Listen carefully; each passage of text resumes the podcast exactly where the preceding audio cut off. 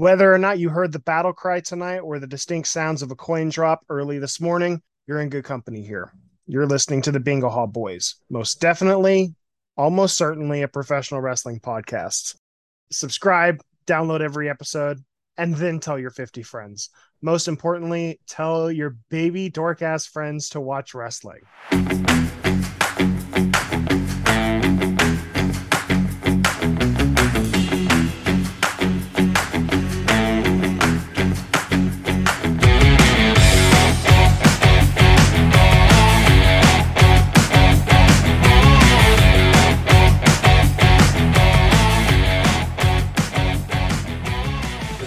This song copyrighted, because that'd be the perfect intro music right now. I think it is. My name is Jake, and joining me is my co-host and today's show notes author, Mitch. Oh, there's another part. Okay, I'm reading this for the first time. Mitch, how are you so fantastic? Unlike that phony Rohit Raju, the sun literally shines out. I'm not saying that.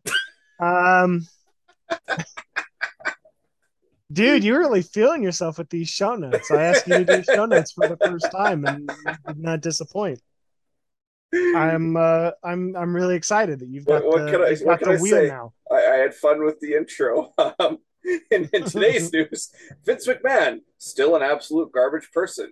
It's not on today's show, but maybe just an opening line, much like the Twitter account, is Teddy Hart in jail? Today's answer, surprisingly no. Sunny, on the other hand, in jail while her hubby runs her OnlyFans from the outside. This is somehow not satire. Can you tell I was binging College Humor's breaking news recently? A little bit. So we all have to find our inspiration somewhere. So I was taking this world religions course back in like grade 12, and sure.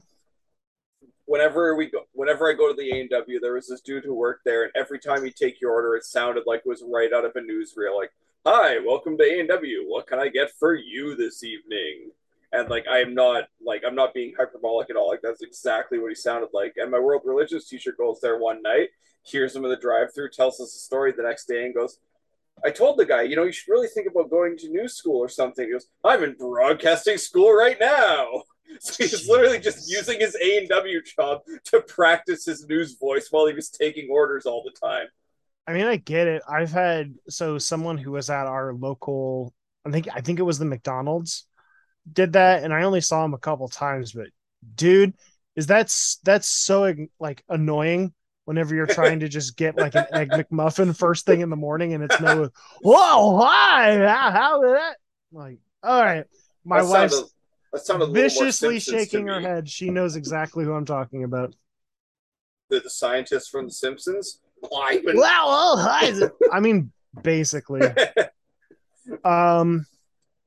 So, yeah.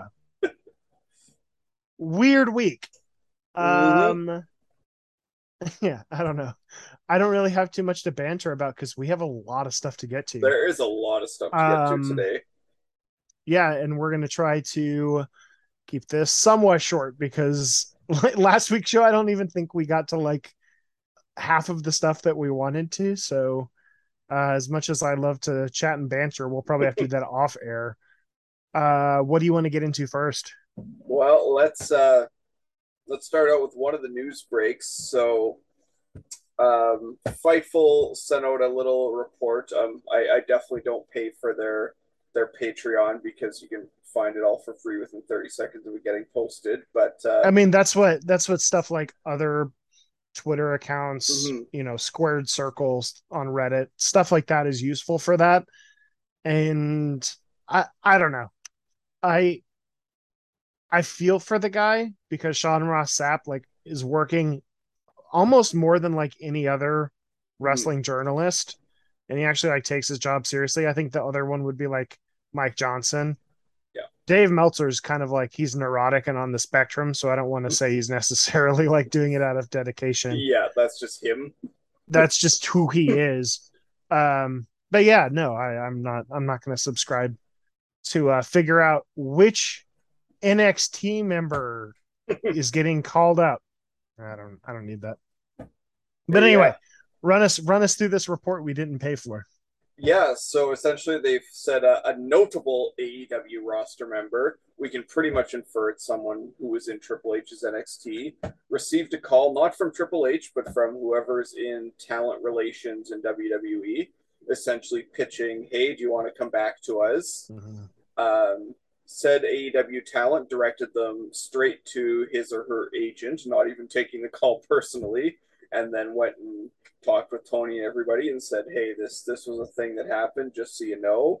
They obviously knew this person was under contract, and this is not the first time this strategy has shown up within WWE negotiation tactics.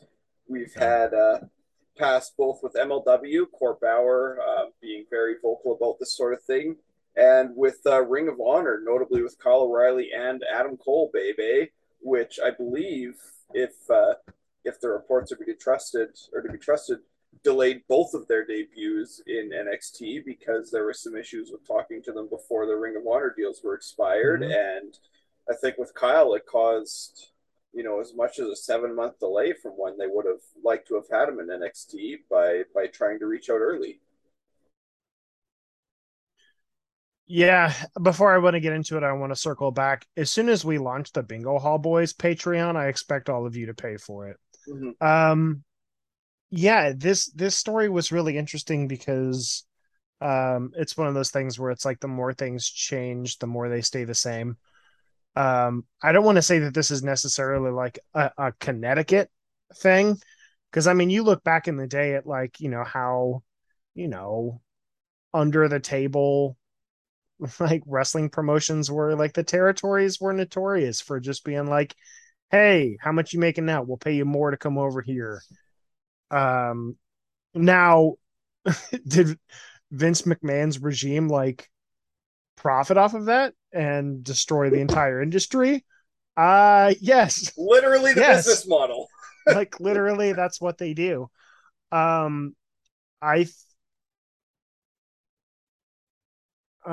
There's a bigger picture thing here that really upsets me. And that's like workers' rights. Mm-hmm. Which we don't have to necessarily get into right now. I mean, I will get there eventually, but it should come to no surprise that someone who's like as serious about their contracts as WWE is, where it's just like, you will have no outside contact. You will have a 90-day like non-compete clause, but we're also going to reach out to people who are under contract elsewhere and try to steal them away. It shouldn't shock anyone who's paying attention, mm-hmm. Literally anyone who's paying attention. And, for someone who hires quote unquote independent contractors, it's what they do is borderline illegal. It probably is just straight up illegal. Forget the borderline. The question is, how do you do something about it? We exist in a very gray area whenever it comes to capitalism here in the worst part. I was going to say the worst part of North America, but Mexico can get pretty dicey. Anyway, I'm late. I'm still riding the high off of Dynamite. I live in Canada. We're good. Yeah, I was going to say, you guys are rad. I keep looking at what's the Canadian version of like Zillow? What the hell is Zillow? Like a real estate website. I realized I needed to like elaborate. We've got Remax. That's one of our realtor. Well, yeah, we have Remax down here too. That's like a broker. I don't know. Anyway, like mine's provincial. It's Sask Homes. All right. I don't know what Zillow is. Bookmark it. But anyway. The whole independent contractor, non-union thing that WWF does, and honestly that AEW is doing now too. That's very disappointing. And it's also a shot against CM Punk that he tore WWE a new one. And meanwhile, isn't really forcing the issue in AEW. It's kind of like, all right. It is what it is. But yeah, I'm not shocked by this at all. I would assume it's either Adam Cole, Malakai Black, like you said, someone who was in NXT previously. I don't know. It's sleazy. It's a sleazy tactic from a sleazy company. And honestly, if I'm Tony Khan, I'm just like, oh, okay. I didn't know we could do this. Great. Because hey, like, Sasha, how you doing? Yeah. Yeah. Waves at the camera. Hey. Yeah. I mean, I see that you made a note here, but it's like, yeah, the Khans have more money than WWE. So it's like, if you want to get shot. And you want to get, but could you imagine how freaking tone deaf it would be for the WWE to file a lawsuit against another wrestling promotion for contract tampering? Like, do you know how insane that would be? Because it's just like, well, we also, Your Honor, let me show you this text message. I did not have sexual relations with that woman. I did not tamper with Malakai Black. That wasn't JFK. What am I doing? I'm punch drunk. Are you ready to move on? I don't know. I am ready. Not a crook. God. So, big picture number two. This one, we don't know how far out this is going to be. It could be a month. It could be 6 months. How soon is Triple H going to back off, have his back to the wall? We know the new factor, the novelty with Triple H taking the realm of WWF, WWE is going to wear off. We've seen it everywhere else.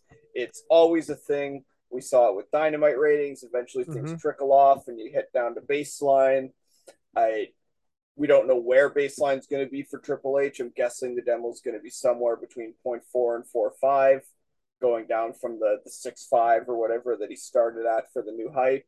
Yep. We don't know how soon it's going to be, but what happens when he hits that, when he gets his back against the wall, when things start dropping and he realizes he needs more than the new value to keep going? Yeah, for those people who have been listening the last couple of weeks, this is the point that I've been fascinated with, because whenever you look at Triple H, the Booker, and NXT, everyone likes to look at the launch of NXT all the way up until, you know, they started going toe-to-toe with Dynamite. And once he had his back against the wall and was getting his ass kicked weekly by Dynamite, he totally lost the plot. Did he, or did people come in and take the plot over from him? And I don't actually know how much I would assume get when they got their ass kicked. I would assume it's him, because again, I talked about it a couple weeks ago, but it's like, you look at the style of booking that you have in NXT. You have the ascent of your next big star. That star goes up to the main roster and is no longer on your show, and you get to book the next stars. You can't do that on the main roster. And so it's going to be really interesting to see how he kind of recycles people on the main roster, because, again, looking at NXT, whenever they were going toe-to-toe with Dynamite, you had Adam Cole, Gargano, Ciampa, the TikTok man. A lot of these guys felt, Kyle O'Reilly, they even had Finn Balor.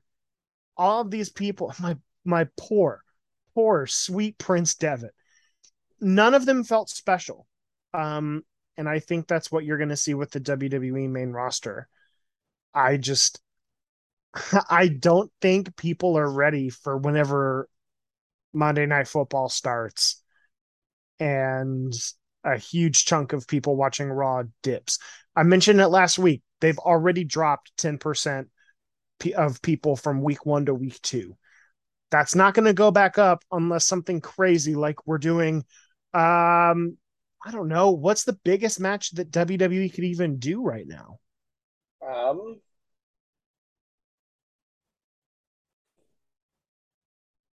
Something absolutely insane. Like, we're going to be doing Brock Lesnar versus Shawn Michaels. Tune in. Like, I don't know. Like, what's the craziest, like the coolest thing that they can do? I'm so like finger off the pulse. I legitimately have no clue what their best match is. Most fans would tell you something with Brock or Roman, but I don't know. I mean, maybe Roman Kevin Owens is the biggest thing they can put together right now. I guess. I don't know. I mean, the answer in the long term is Cody Roman. That's where it goes, right? But we've got another 4 or 5 months before his pec's healed up. because that's their hotshot one that they can go with. Yeah, but from everything I've seen, they're counting on The Rock coming in for this year's main event, right? Sounds like it, yeah. So I don't know. It's just I'm not even cautiously optimistic. I'm very cautious for all the people who are saying like, oh, WWE is actually good now. I'm just like, guys, let's pump those brakes. We've got a mutual friend of the show, Tyler, who was in our little chat the other day, was really excited about the UK Castle show. What's it called? Clash at the Castle.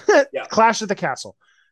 They have a sold out stadium. Mm-hmm. And if they don't add any crowd sweetener, that could be a really awesome, unique feel. And that's something that WWE desperately needs. I could see myself, parachuting in and watching that show on the Peacock. But long term, it's just like, I don't care. I'm not going to watch 3 hours of Raw. I'm not going to watch 2 hours of SmackDown. I don't even show up and watch Rampage on time. Are you kidding me?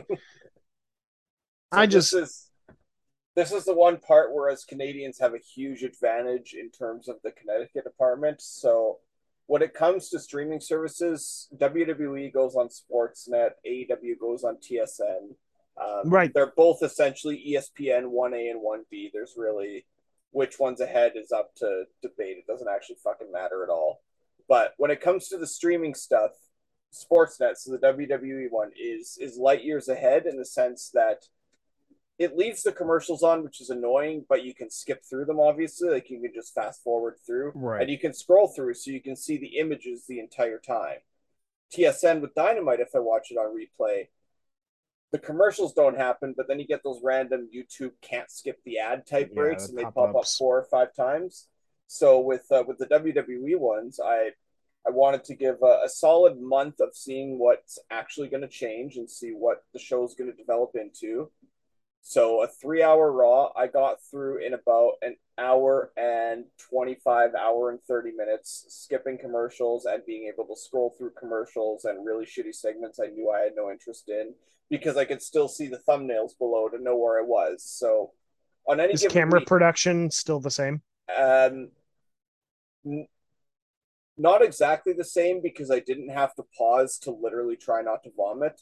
And sure. I'm not trying to be facetious when I say that. No, like, we were watching the Royal Rumble together, and I had to turn it off. It was so rough. Not exaggerating. Like it, I'm a little rough with motion sickness to begin with, and sometimes those quick camera cuts in the 4K cameras, they literally make me feel like I'm going to throw up. I'm not trying to be a smartass. That's actually what it feels like.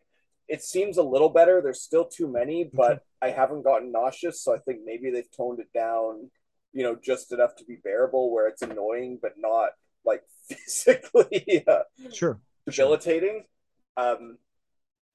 There are longer matches. So far, that's the real change. That's the positive, is there are longer matches. And is that match quality going to be there? It's like something in the long term. That's the thing, right? We've seen a couple hotshot ones, which were great. Like Kevin Owens and Drew was awesome. Will that still be the case in a month? We're going to find out, and he's going to have a real tough test to prove he can do that. The roster's not deep right now; it's very shallow. I'll tell you the match that WWE fans are going to lose their shit over. Walter is going to chop the shit out of Cody's chest, and everyone's going to be like, this is amazing. And it's going to be like the first Walter match they've really seen, because I don't know. I'm sure he's not doing that on SmackDown week in, week out. It's definitely toned down. There's still an element of him. Like, he's kept the core part, but instead of like that whole idea of wrestling being your core personality turned up, they basically reversed it and put a muffler on him. But I mean, you remember Walter? Yeah, he's in shape now, but he's kind of a Nazi, but not really. We don't like to talk about that. The old boss is gone now. He's being reformed. Yeah, we'll see what happens with Gunther, the Ring General. But Cody's but like anemic, I said, so his chest is going to red up. Yeah, I was going to say, and it's going to be dope. I'm really interested. I really want to know the adjustments that Triple H will make on a week in, week out basis, because, I mean, even people get upset. No comparing. But whenever Dynamite has a bad episode, the next week is amazing. Like one of the best shows they've ever done. And sometimes they string together like an entire month of like some of the best episodes of TV wrestling you've ever seen. And I can't tell you the last time I watched a Raw or a SmackDown and was like, oh my gosh, this is must see. Like, I can't miss anything on this show.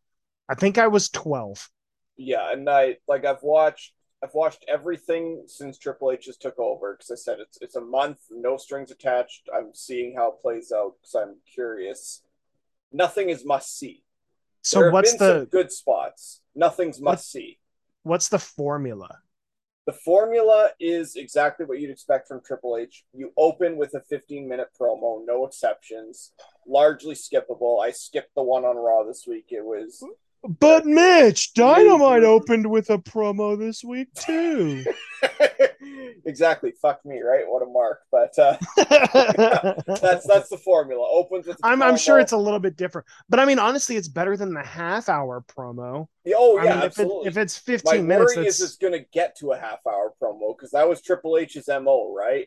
Yeah. Game open. Oh, yeah, I remember. Like, that's what I'm worried about, and that's the formula I see already. But when the matches happen, they're longer. So it's, could I watch it live?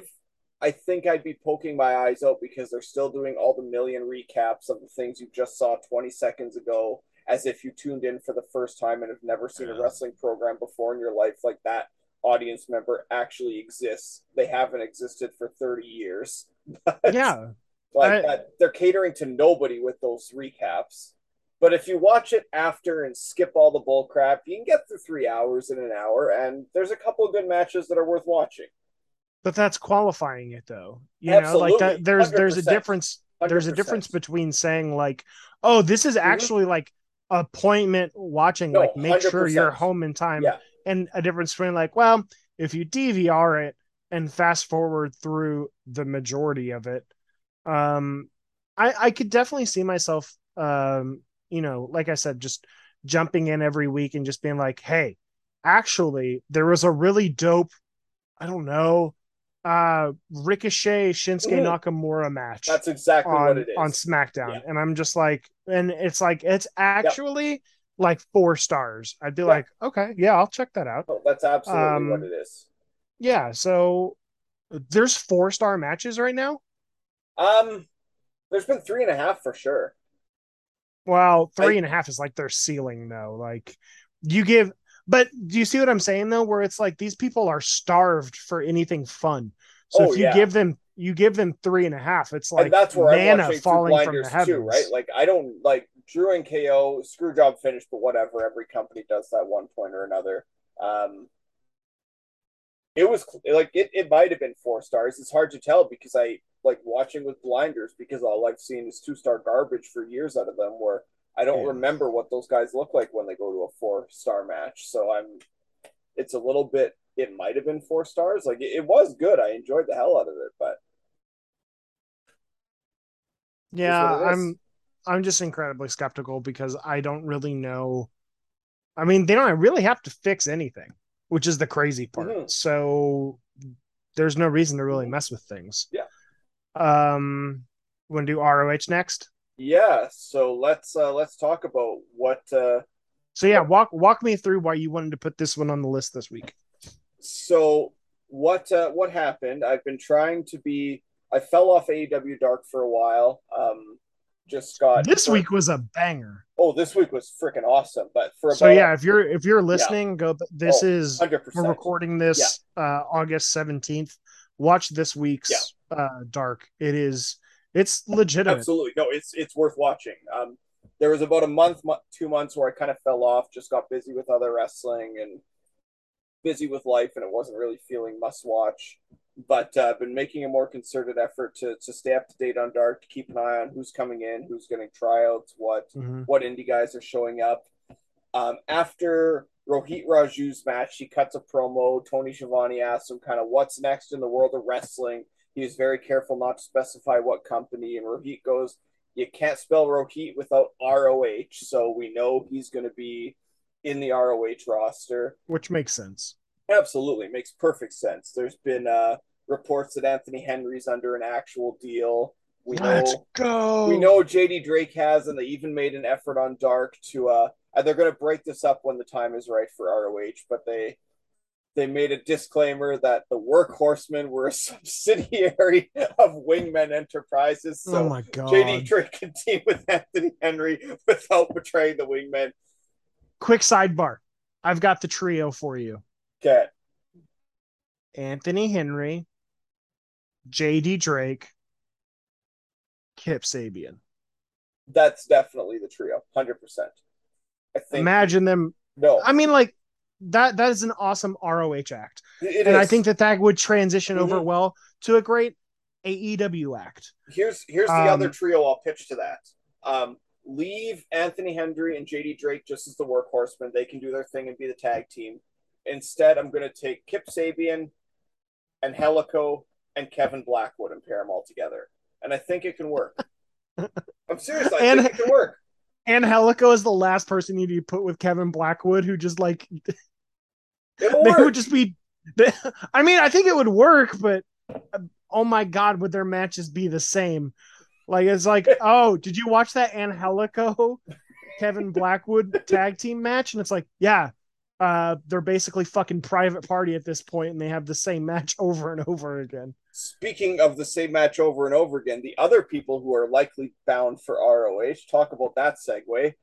Charlotte and Robin Renegade. They have their own entrance on Dark now. They do the twin thing where they slide Renegade in and out. Twins. Yep. They finally got caught by the newest female ref on Dark, and it was hilarious. They got busted. The one got thrown out. By the way, I like that ref a lot. I think she was really good. Absolutely. I brought her up for a reason. She is fantastic. Yeah. Her and Stephen Steven, yes. I'm not totally sure. Yes. The new African-American referee they hired that got fired from NXT for some bizarre reason. They're excellent. He's the best ref in AEW. Like, ooh. I'm serious, though. I'm trying to think of like who my favorite is. Paul Turner would be the other choice. I think Paul Turner's my go-to. I feel like Paul Turner is still the most experienced, but like, man. I like Bryce. But he can be a little too cartoony. Rick Knox.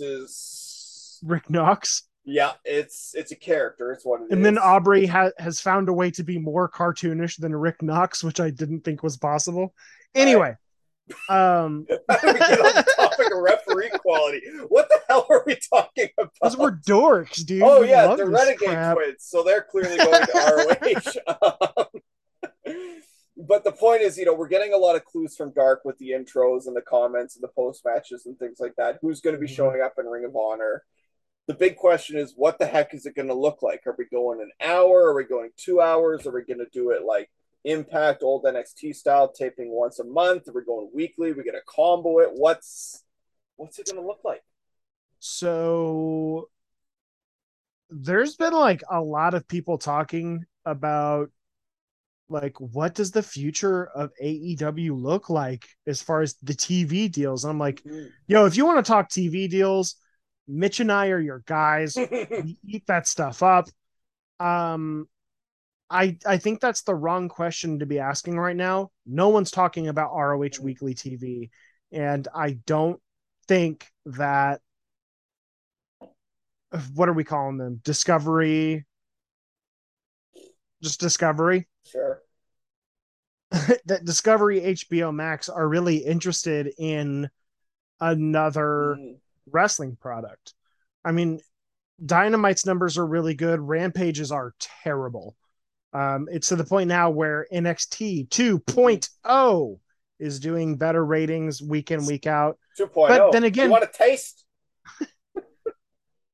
I don't know who that's supposed to be. I'm going to guess it's someone on NXT 2.0.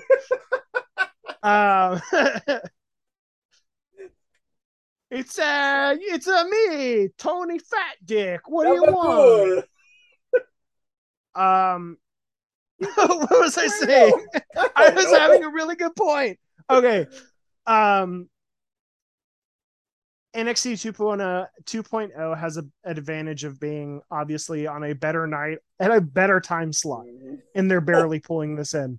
Rampage Friday nights pulling in a 0.1 whatever isn't great, but it kind of is what it is. They're not putting a lot of importance on that. And I think if Tony Khan were a smart man, he would start loading Rampage up. Just like you have to have like top tier people on it, pump those numbers up so you can go back and just be like, hey, listen, we have two shows that are putting up decent numbers. One of them is handicapped by the time slot that it's in. Why can't we be putting ROH on, I don't know, what's a night that doesn't compete with the NFL? Tuesdays, head-to-head against NXT 3.0. It's coming. And it's on True TV or something like that. Even if it doesn't draw the best, you know, a 60-minute show isn't the worst. It's definitely not 2 hours. There's no way they could do 2 hours. As far as tapings go, I don't think you can really draw a live crowd. They've done a lot of tapings down at Universal. I mean, if you've ever been to an AEW show, there's like 2 hours worth of pre-show and post-show recordings for, you know, there's Dark, Elevation, Dynamite, Rampage. Adding Ring of Honor on top of that might be a little weird. I don't know. So monthly tapings might be the way to go, and just spoilers be damned. I think that's a much more interesting conversation. Worst case, it ends up on YouTube. It just is what it is. And it's just more content that you're farming out. And by the time that you reach a streamer like HBO Max, Discovery, you can just be like, listen, we have over, I don't know, throw a number, 20,000 hours worth of content. They need to just start putting stuff out, whether it's on YouTube or whatever. Just start doing it. I have a hard time thinking that Discovery, HBO wouldn't mind putting that stuff on like a True TV, even in a bad time slot. Who cares? That stuff's really interesting to me, and I think there's a reason it hasn't been done yet. But regardless, once it starts, give me the Workhorsemen versus the Briscoes, please. Best of 7. Fuck FTR. I want the Workhorsemen. So before we get into Dynamite, spoil the G1 final for us. Who wins first thing in the morning, Okada or Will Ospreay? Okada wins so that Ospreay can win night 2 at Wrestle Kingdom. Right. That's the only way. Doesn't that seem like the easiest? Right? Yeah. And I watched every night of G1 for that coverage on the podcast. Oh my God. Oh man. Such regrets. I'll tell you something. I have no regrets about watching House of the Dragon presents Dynamite. Let's just start with the big thing, bud. Kenny, by God, Omega. The Kenneth is back, baby. Back. And he's wearing a lot of gear. A lot of gear. Do we dive right into Kenny, or do we let it slow burn while we go through the rest of the card? Yeah, we can go through the show. I don't necessarily want to go point by point because last time we did that, it took us a long time. But honestly, I really like the flow of this show. Yeah, it was awesome. Let's just start with the thing that you liked most this week. Everything mattered, right? Like, that's just, even the blow-off stuff mattered. Imagine hating Dynamite. Like imagine like tuning in and just being like, this sucks. I want other type of wrestling. I don't understand. All of it was relevant. This is like top tier, exactly what I want out of wrestling. I'll tell you that my favorite thing of the night was how important they made Jon Moxley CM Punk feel. like right out of the gate. It gave them two separate segments. Mm-hmm. They're quote unquote hot shotting the main event of next week's Dynamite, the title versus title unification match. We all know that that's going to be a draw. Yeah, like time. It's double a time DQ, limit draw. Double right, count something out, whatever along those the hell lines. Happens. To set up the match, that's fine. Like that's okay. I'm still hyped for that match, though. You best believe I'll be watching live. Yeah, it's just everything that they did. Punk coming out and his first promo since being back is him just being a total prick. I'm just like, oh, here we go. This is the CM Punk I've been waiting for. Calls out Hanger in his hometown, like runs him down, and the crowd is like, oh, hey, whoa. And then I'm telling you, I'm so into this. I think, I don't know if they can match as many pay-per-view buys as last year's All Out, because that was insane. But if you're going to, there's literally only one other match that you could do to possibly get there. But Mox Punk is like, that's going to be a banger. Yeah, it was a rare occasion to start with a talking segment.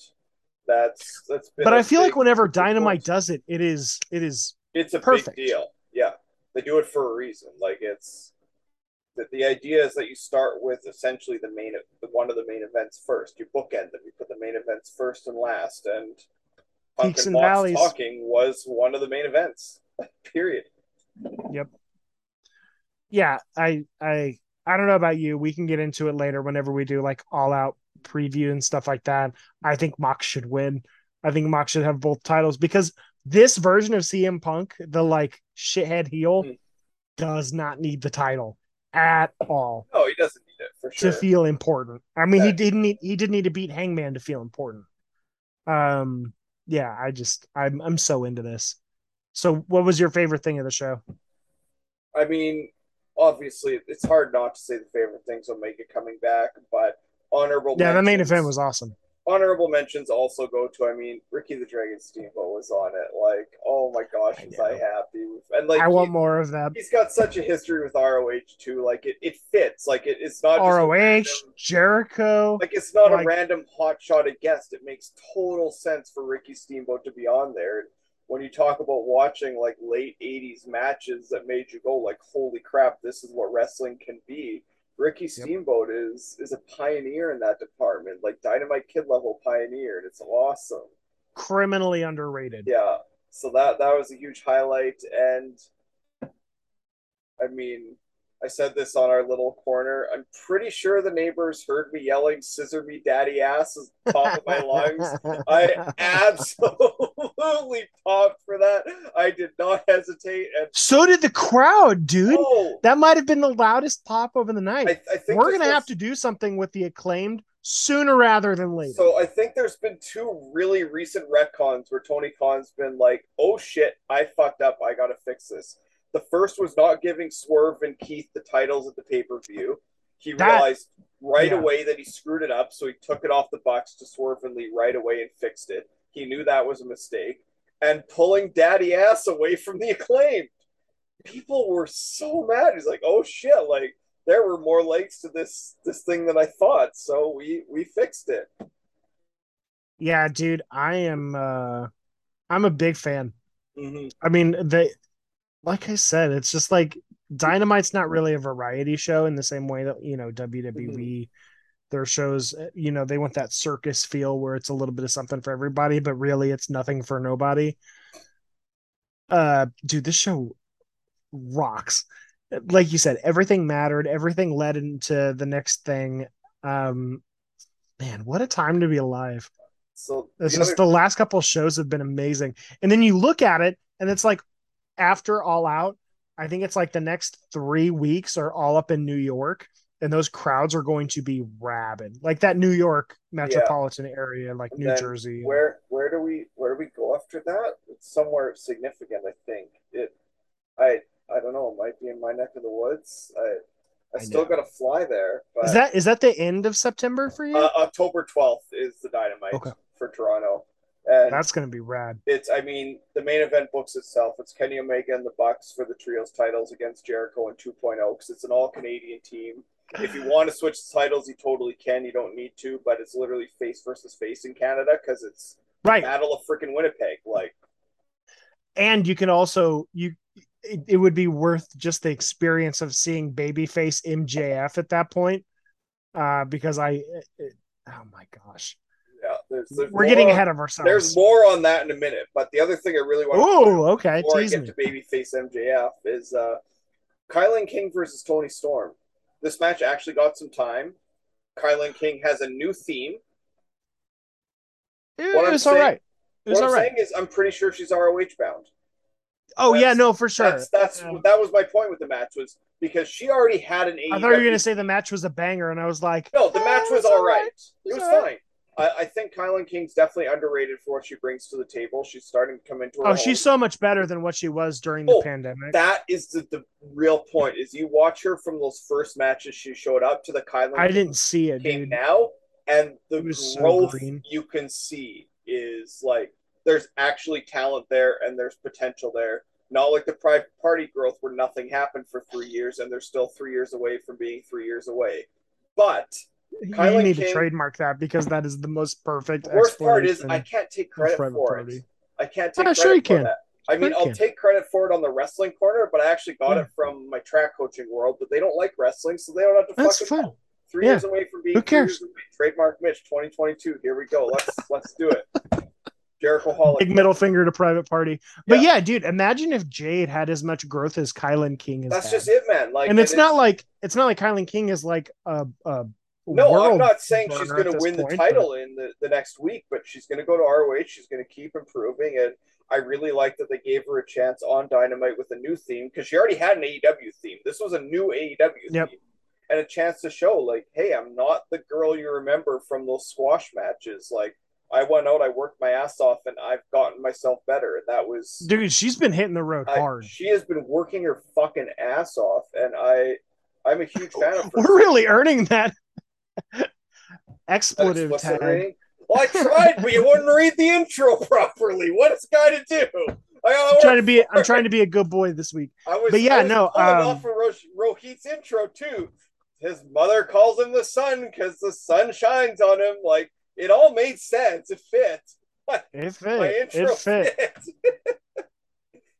But yeah, no, I definitely think she's a lock for ROH, and their women's division is really interesting, because I think their ROH it's going to be a weird version of what like NXT is for WWE, where it's not necessarily like whoever's the big star there is going to move on. Mm-hmm. It's possible. I mean, if someone has a meteoric rise, like say Yuta didn't get popular on Dynamite and got popular in ROH. Yeah. Yes, of course. Yeah. Bring him up. But I mean, you're even having people like Samoa Joe, who's MIA right now. And that's just a good spot for them. They're getting paid to rest and will work a limited schedule and help develop younger talent. Like, yeah, dude, I'm so psyched for ROH. So, face MJF. Yes. We heard a word tonight we have not heard in a long time. Pinnacle? Always on top, baby.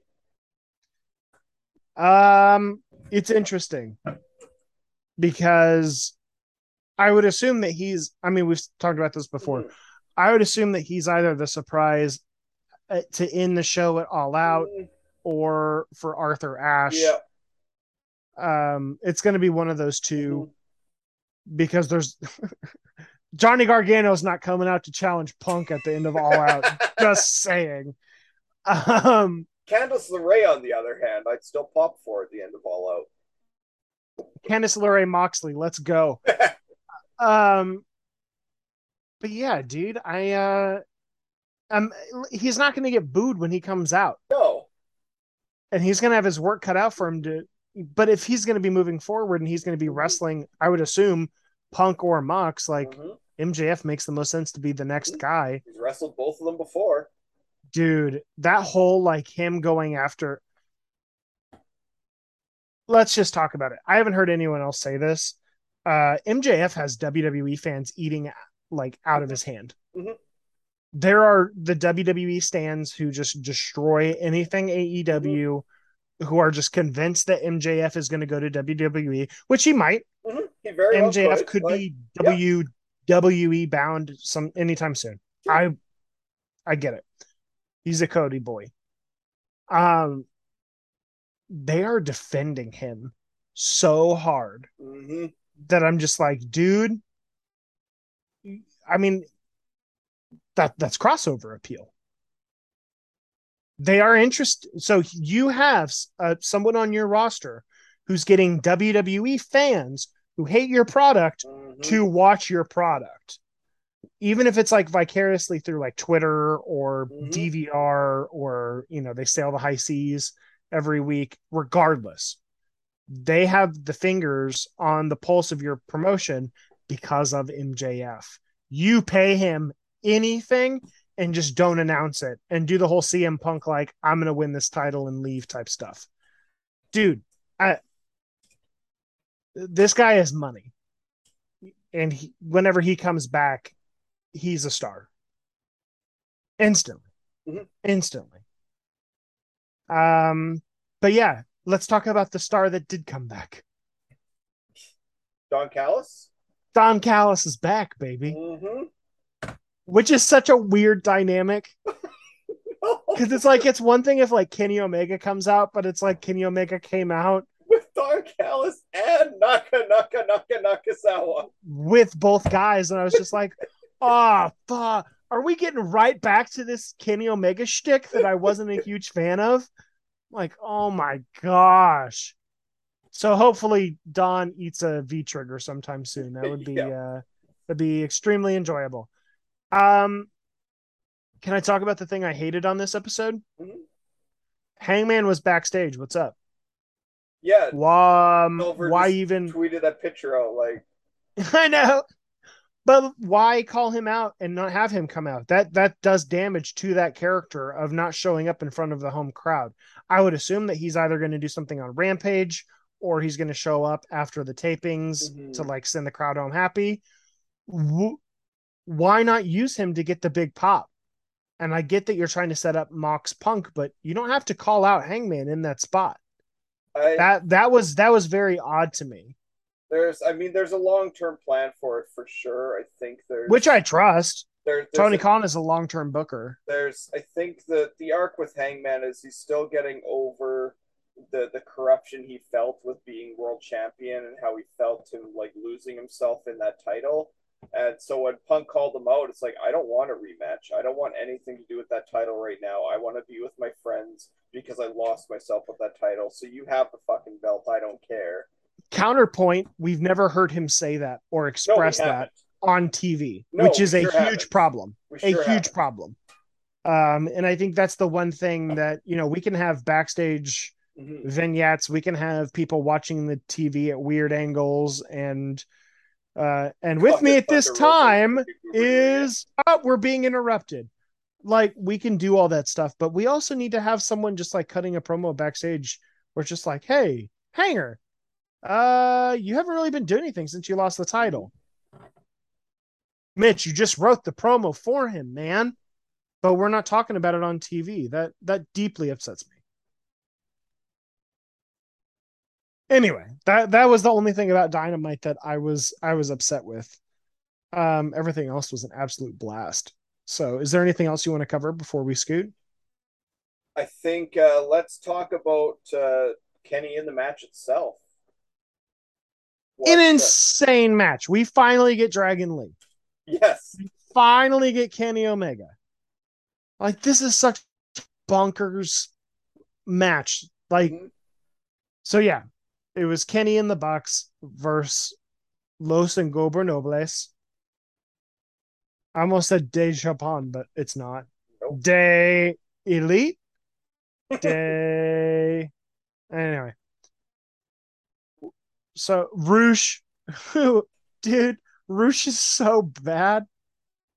He was so bad in this match. Did you see whenever he went to go, I think he was going to go kick Matt Jackson in the corner and the camera caught him slapping his thigh really, really hard, and he didn't make any contact with the boot, and then did the tranquilo, and the crowd was booing.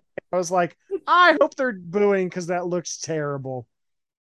Andrade was great. Dragon Lee was great. The Bucks were great. Kenny was great. Rush continues to be the most overrated person in wrestling for me. I just don't. I don't get it, dude. Why are people so into Rush? Well, I think there's a reason he's not actually on pen and paper, right? He is. He signed a per appearance deal. Yeah, that don't mean shit. That's first negotiation rights. That's all that is. It's, hey, if somebody else comes talk to you, I get to talk to you first. So the match itself was a lot of fun. Kenny Omega got a massive pop and came out, and he's wearing, giant jacket, and he takes that off, and it's like, oh, he's wearing the compression shirt and the shoulder sling. That is, or it's a shoulder brace. Yeah. But it's like, that's concerning because this dude has legit injuries. Mm-hmm. But then, like, as the match was going on, I was like, oh, this is a work. Yeah. This is 100%. Like, he's good. Yeah. I'm reading some stuff on one of our other corners of the internet. Oh my God, he looks so blown up. Oh my God, he came back too soon. What is he doing? Well, Kenny was not blown up. He had like 7 Snapdragons in a row without cracking a sweat. Work. This is how good Kenny Omega is. This 6 months down the road, you're going to look back at all those moments where you thought he was blown up and thought he was hurt and realized he planted those seeds 8 months in advance because he knew where the fucking story was going. He wasn't up at all.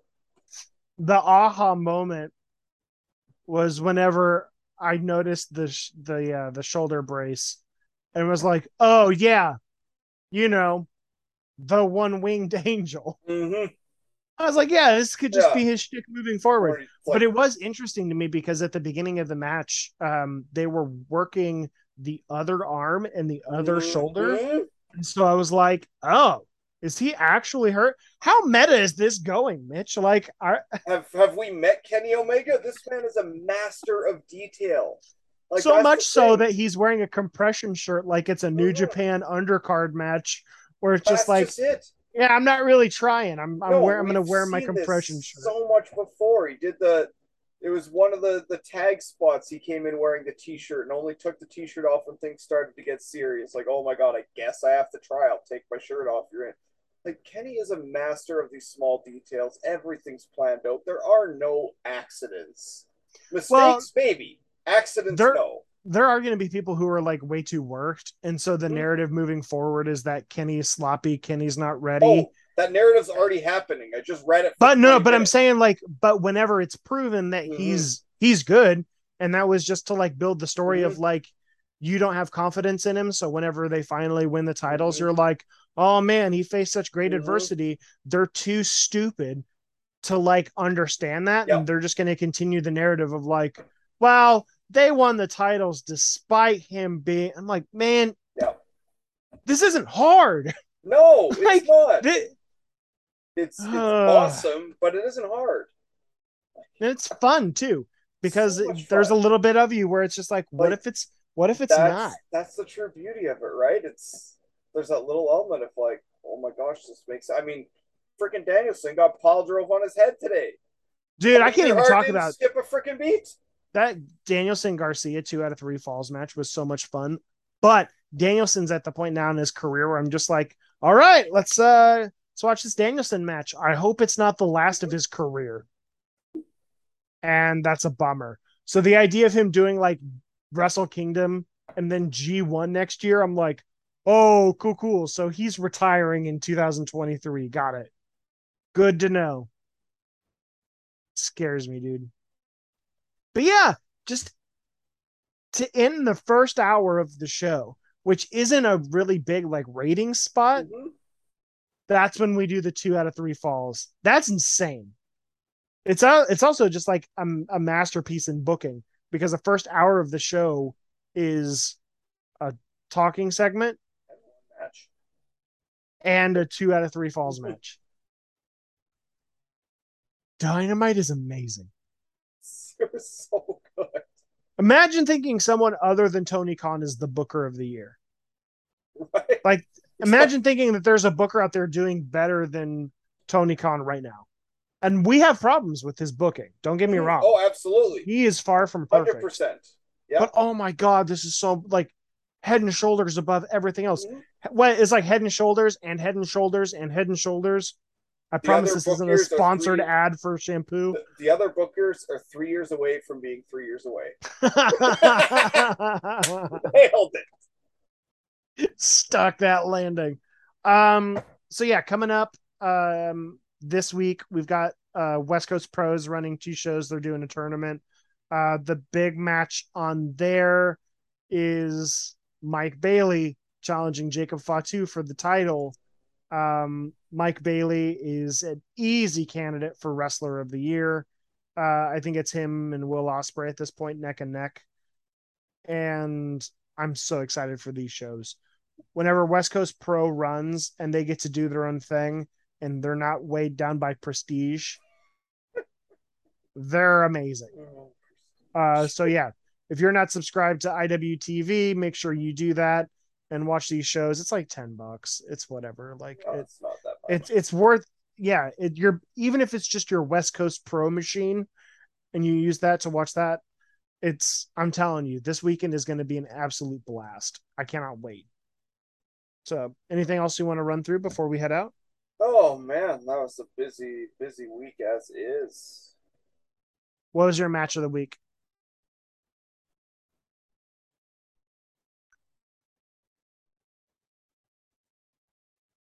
Granted, we only talked about one wrestling show. Yeah, I was like, I guess it's, I mean, it's between two matches. It was a two-match wrestling show, but...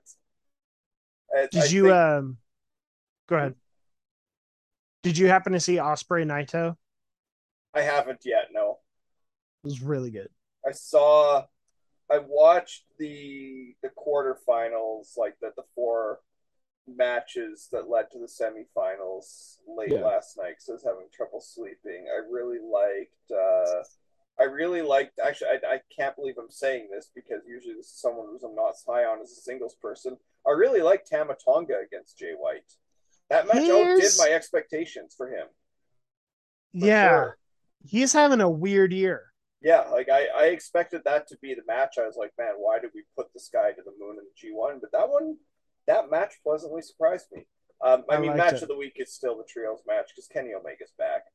The objectively, the two out of three falls is the better match, but Kenny layered so many things.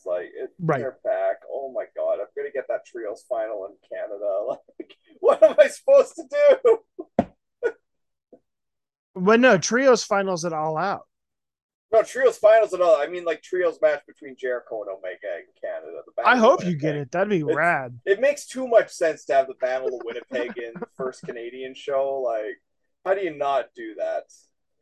I'm really interested to see. I mean, all right. The thing that kind of, like, hurt the main event for me was after the match, Rush and Andrade attacked and demasked Dragon Lee, basically off camera. Flat. And it was just like, oh, so I guess Dragon Lee is either not signed to AEW or is going to have like a match against Andrade on like a Rampage, and that's it. Yeah, it's whatever. Is it too much to ask for to just get a Phoenix Dragon Lee match and All Elite Wrestling? Like, can I just have the one, please? Well, that's it. I don't know what Dragon Lee's contract status is. I don't. I mean, he would be a guy perfect for ROH. Are you kidding me? Absolutely. You just do.